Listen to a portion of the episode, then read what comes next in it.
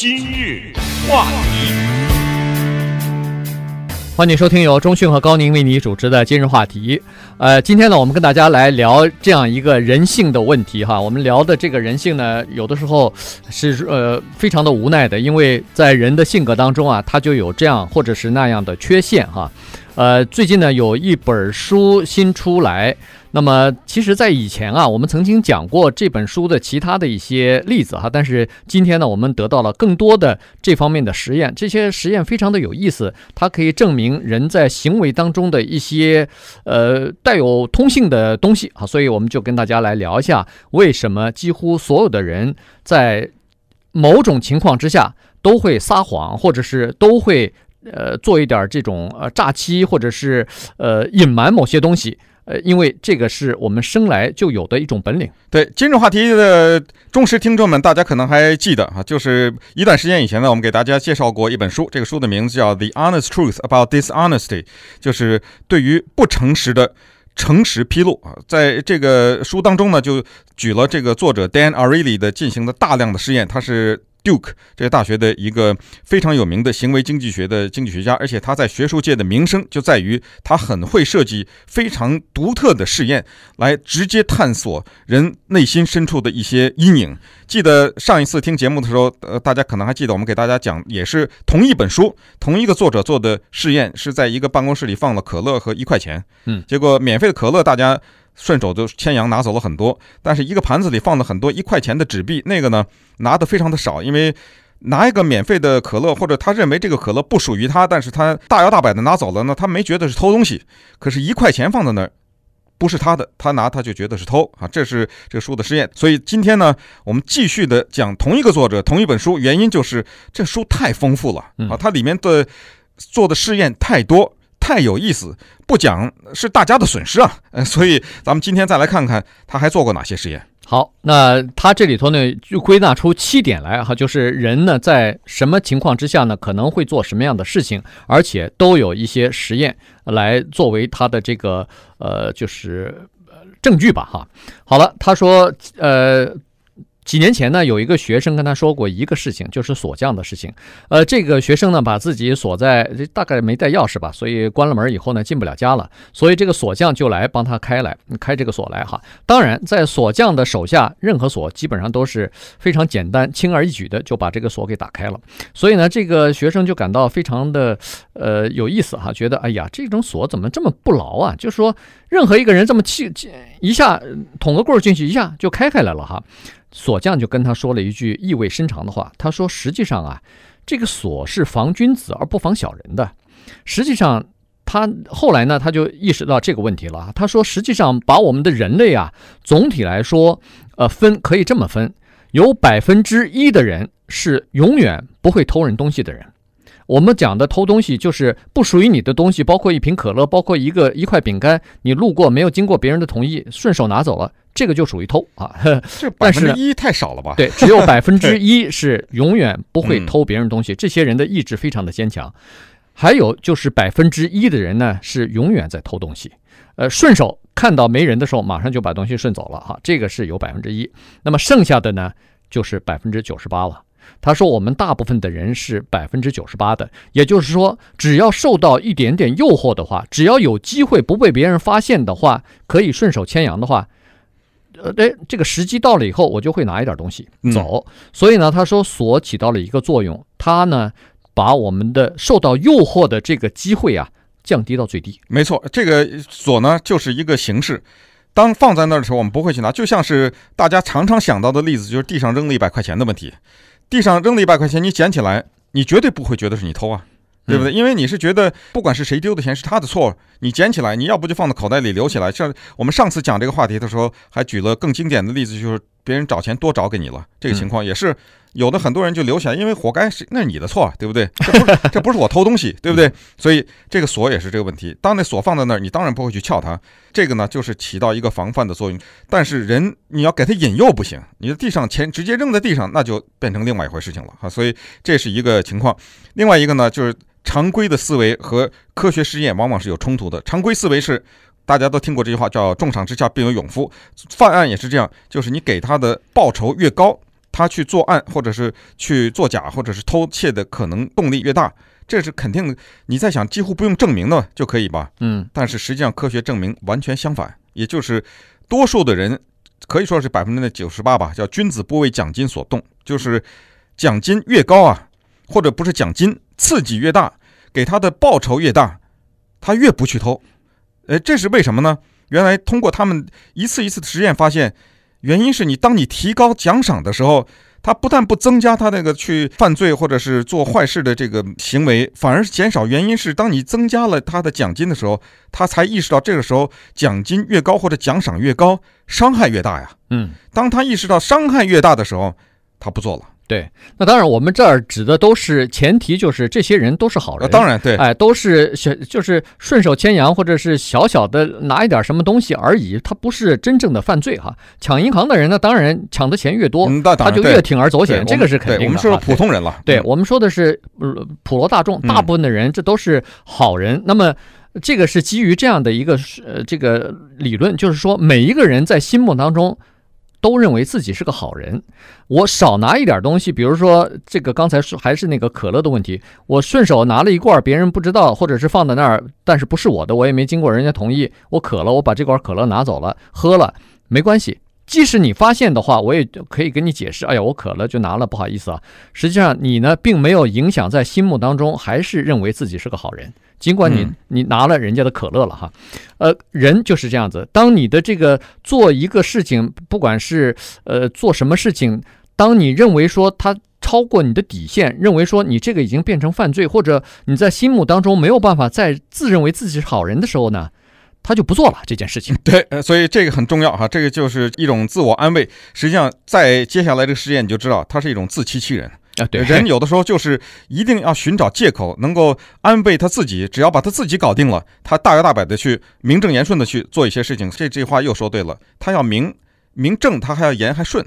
啊，他才行啊！这两个都凑齐了，他就去偷东西去了，他就去做实际上是不应该做的事情。你比如说这个例子，他这个实验做的很有意思，让两个人打高尔夫球。我们就拿高宁和钟迅来举例，我们两个打高尔夫球，我作弊，我有三种作弊方法。一种作弊方法是用那个高尔夫球杆，趁高宁眼睛不注意的时候，把他那个球往那洞口敲推两下，他离得更近 一点，这不是就更容易进吗？对。第二种作弊方法是我趁他不注意的时候拿脚踢一下。第三种是。我弯腰下去，拿手趁他不注意的时候，把这个高尔夫球从草地上捡起来，再放那个洞口旁边。好了，那现在问高宁说，对于这三种作弊的方式，你最能接受哪一种？注意，不是问那个作弊的人，是问那个没作弊的人说。这个人跟你一起打球的这个伙伴，他有这三种形式作弊，你最能接受的是哪一个？哪一个都不能接受。当然我知道哪一个都不能接受，但是呢，他这个测试的问下来的结果，调查下来结果是用那个球杆最容易接受。嗯，但是一说你把腰弯下去，要伸手把这个球拿起来离开那个草地，这不行。嗯，实际上结果不一样嘛。对，哎，都是作弊，但这就不行。但是这里头的原因就在于说，你用球杆去拨那个球啊。是等于你离那个作案等于是越远，最最远嘛，那个距离越最远嘛。你这骗谁啊？这个。但是距离最远的人，人们往往会给自己找个借口说：“哦，我不小心碰到的。”对，那不是有心的嘛？对。那稍待会儿呢，我们再来看一下人性当中的一些弱点。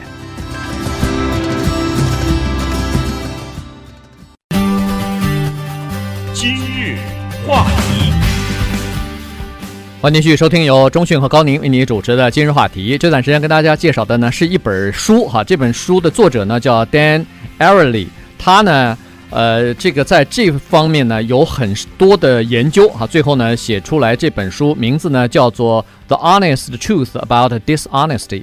呃，就是有关于不诚实的这个真相吧。那么他在这个实验当中呢，非常有意思啊。这个作者呢是美国最著名的一个行为经济学家啊，因为他设计的很多的有关于人类行为方面的这个实验呢，呃是非常经典的。他可以呃测出很多我们平常不注意的一些事情啊。刚才说了几点，还有一点呢，在人的这个呃本性当中呢是这样子的，你总以为说。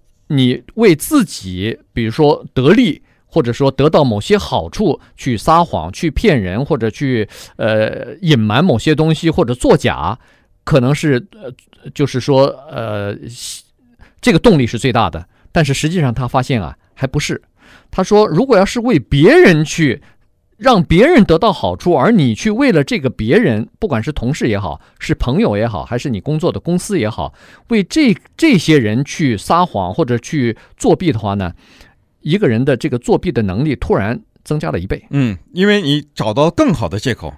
哎，不是为我啊！啊，我我得到什么好处了？我没得到好处啊！我这样做法尽管是有点灰色，但是既帮了别人了哈。但有的时候真的连这点灰色都说不清楚。他这里面举的是会计师的例子，说有一些会计师帮助他的客人在逃税漏税方面想些办法，出些主意，嗯，结果成功的绕过了政府或者骗过了政府。当然这是不诚实的表现。但是那个会计师会说：“我得到什么好处了？我得到的这个好处就是让客人受益了嘛。”嗯，但实际上，为什么我说这个有点说不清楚呢？因为当客人受益了以后，他就给你留下一个好的口碑嘛，对，对不对？他就会就有更多的人了，哎，他就告诉别人说：“哎，这你找他保，他能给你拿回来最多的。”所以有的时候确实是这样哈。有的生活当中呢，反正你这个事情是不对，你怎么找借口，到最后都说不过去。同这样的话。就让我们看到了下面一个试验，就是叫做所谓的叫破罐破摔的试验。哈，这个试验是什么意思呢？就是当一个人已经知道错了，就是他的这个错误已经被公认为是错误的时候，他我们这叫什么？豁出去了。嗯，那算了，反正已经被扣上这个名字了。就像那个有一个非常荒唐的道理，说反正杀一个人也是杀，杀两个人也是杀，就那无所谓了嘛。呃，就变成这么一个结果了。这个试验他是怎么做的呢？这是不可思议的一个试验。他找了一些名牌的。太阳眼镜，注意，全都是真正的货真价实的昂贵的太阳眼镜。他把它分给三批人，第一批人对他们说：“你们戴的这是可能上千块的哈，就是名牌的太阳眼镜。”第二批人说呢，明明是真的啊，对他们说：“哎，我给你们一些太阳眼镜啊，这是一些不法的人呐，他们模仿的名牌，但是我告诉你们，这是假的。”请你们戴这些太阳眼镜。至于戴上眼镜干什么，我先不告诉你啊。你们戴一段时间，但是我告诉你啊，这是假的。然后第三批人呢，跟他们说，我这儿有一批太阳眼镜，这上面写的当然是名牌，但是是真是假，我们也不知道。给你们戴一段时间。好了，等这三批人都戴了这个眼镜之后呢，让他们进行一些考试。考完试以后呢，他们还是采取上一次我们介绍那个说法，你自己说你答对了多少道题。我哎，我完全相信你。你看一看这三组人是怎么回答的。好，认为自己是戴的确实是名牌的墨镜的这些人呢，他当然在自己回答的这个呃题目当中呢，解题的当中呢，他有点灌水。但是这些呢，只有百分之三十人灌水。就是说他错了五道题，他他说他错了三道什么之类的。对对对，是就是说自己做对的更多一点。对。那么好了，呃，不知道这个是真是假的这个眼镜的人呢？呃，大概是比较平均的啊，就是说有百分之四十的人会会给自己的成绩上灌点水，那个明知道自己戴着假的太太阳眼镜的那些人呢，有百分之七十的 灌水的程度，就比那个知道自己是名牌的那个太阳眼镜的那一组人呢高出一倍以上了。所以这就说明，你如果有一个小小的不诚实的东西给他影响的话，会导致更大的不诚实，嗯，这就是一种心理暗示，对，就是其实你这些人，你明明知道这个太阳眼镜原来价值上千块，现在我告诉你五块钱是假的，你干嘛戴啊？嗯，对不对？你戴这个眼镜本身你是在一件错事，他既然认为这个事情没什么大不了的，那这他人性的那一部分不就被调出来了吗？对，黑暗的那一部分啊，对，所以呢，这是一个，还另外一个呢，他得出另外一个很有意思的结论来，这个确实确实是很有意思啊，就是说。大部分的人啊，现在尤其像呃，不管是任何一个国家的法律，大概都都是这样子吧。就是说，你不要被我抓住，你的这个不诚实的行为，你不管是作弊也好，偷东西也好，你被我抓住的话，我重罚你。呃，人们总以为说用这样的罚，如果够重的话，那么犯罪就会减少。那罚的最重的，莫非于判死刑了，嗯，对吧？呃，在阿拉伯国家，可能就是剁手剁脚之之类的这个重罚了。但是实际证明呢，用这样的重罚并没有减少这个犯罪，呃，哪怕是偷东西的这个犯罪，反而更好的办法呢，应该是鼓励你保持诚实。对，怎么鼓励诚实？你看人家这个试验做的真的是，要不这个人他是一个有名的行为经济学家，就在这里，他真的亏他想得出来哈。嗯。我们知道人很容易撒谎的地方，就是让你自己报你自己的一个东西，比如报税，这是个很容易撒谎的地方。还有一个就是保险公司让你自己报你的车上的那个公里表，你的车开了多少里了？嗯，你想想，这世界上几千万辆车，他不可能派一个评价员每一个车都去看嘛，让你自己报，这是最容易撒谎的时候。可是呢，让你填这个报公里表的时候，这张表格啊，它这么设计，在最上端让你先签名，然后再报这个公里。另外一张表呢是先报公里后签名。我们知道，据我所知，百分之百的表都是先报后签名。那签名是在一张纸的最下面嘛？对，从来没见过说一张纸的最上面先签名，然后再填的。人家那人觉得，等会儿我还没看呢，你让我签名，我这是签什么东西啊？这所以一般的签名都是放在最后的。可是他小小的改变了一下这个表格，把那个签名放在最上面，你知道起了神奇的作用。因为当一个人签了名以后，他诚实起来了。嗯，因为他有一个约束，都哎呦，不行，这是我签了名的。而且他这个签名下头说，你所以下的提供的东西都是事实，呃，对，对不对？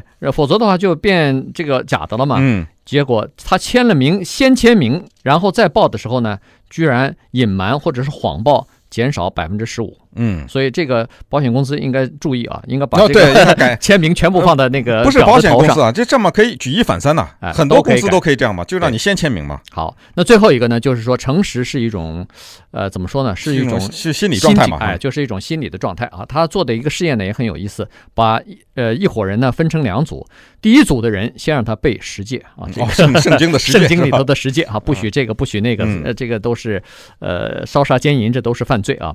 另外一组人呢，不背十诫，只是说让你回顾一下你这个高中的时候读过的十本小说，然后呢，然后再回过头来，呃，就一种比如说小小的东西，再进行一番调查呢，突然发现背过十诫的这些人的撒谎或者欺骗的行为呢，大幅的减少，是零哎，哎，几乎是零。对，那么没有背的呢，还和原来一样。那就说明，实际上一个小小的提示，一个道德方面的提示，就可以大大的降低人们的这个行为。这说明，呃，这个道德提示还是有很大威力的。